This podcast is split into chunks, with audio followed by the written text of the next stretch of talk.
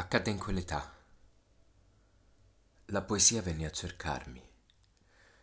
Non so da dove sia uscita, da inverno o fiume. Non so come, né quando. No, non erano voci, non erano parole né silenzio. Ma da una strada mi chiamava, dai rami della notte, bruscamente fra gli altri, fra violente fiamme, o ritornando solo. Era lì, senza volto, e mi toccava. Non sapevo che dire. La mia bocca non sapeva nominare, i miei occhi erano ciechi, e qualcosa batteva nel mio cuore, febbre o ali perdute.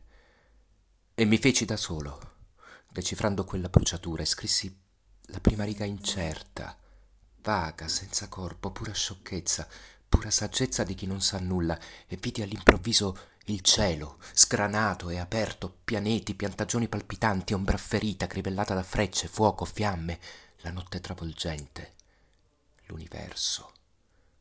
Ed io, minimo essere, ebbro del grande vuoto, costellato a immagini, a somiglianza del mistero, mi sentii parte pura dell'abisso, ruotai con le stelle, il mio cuore.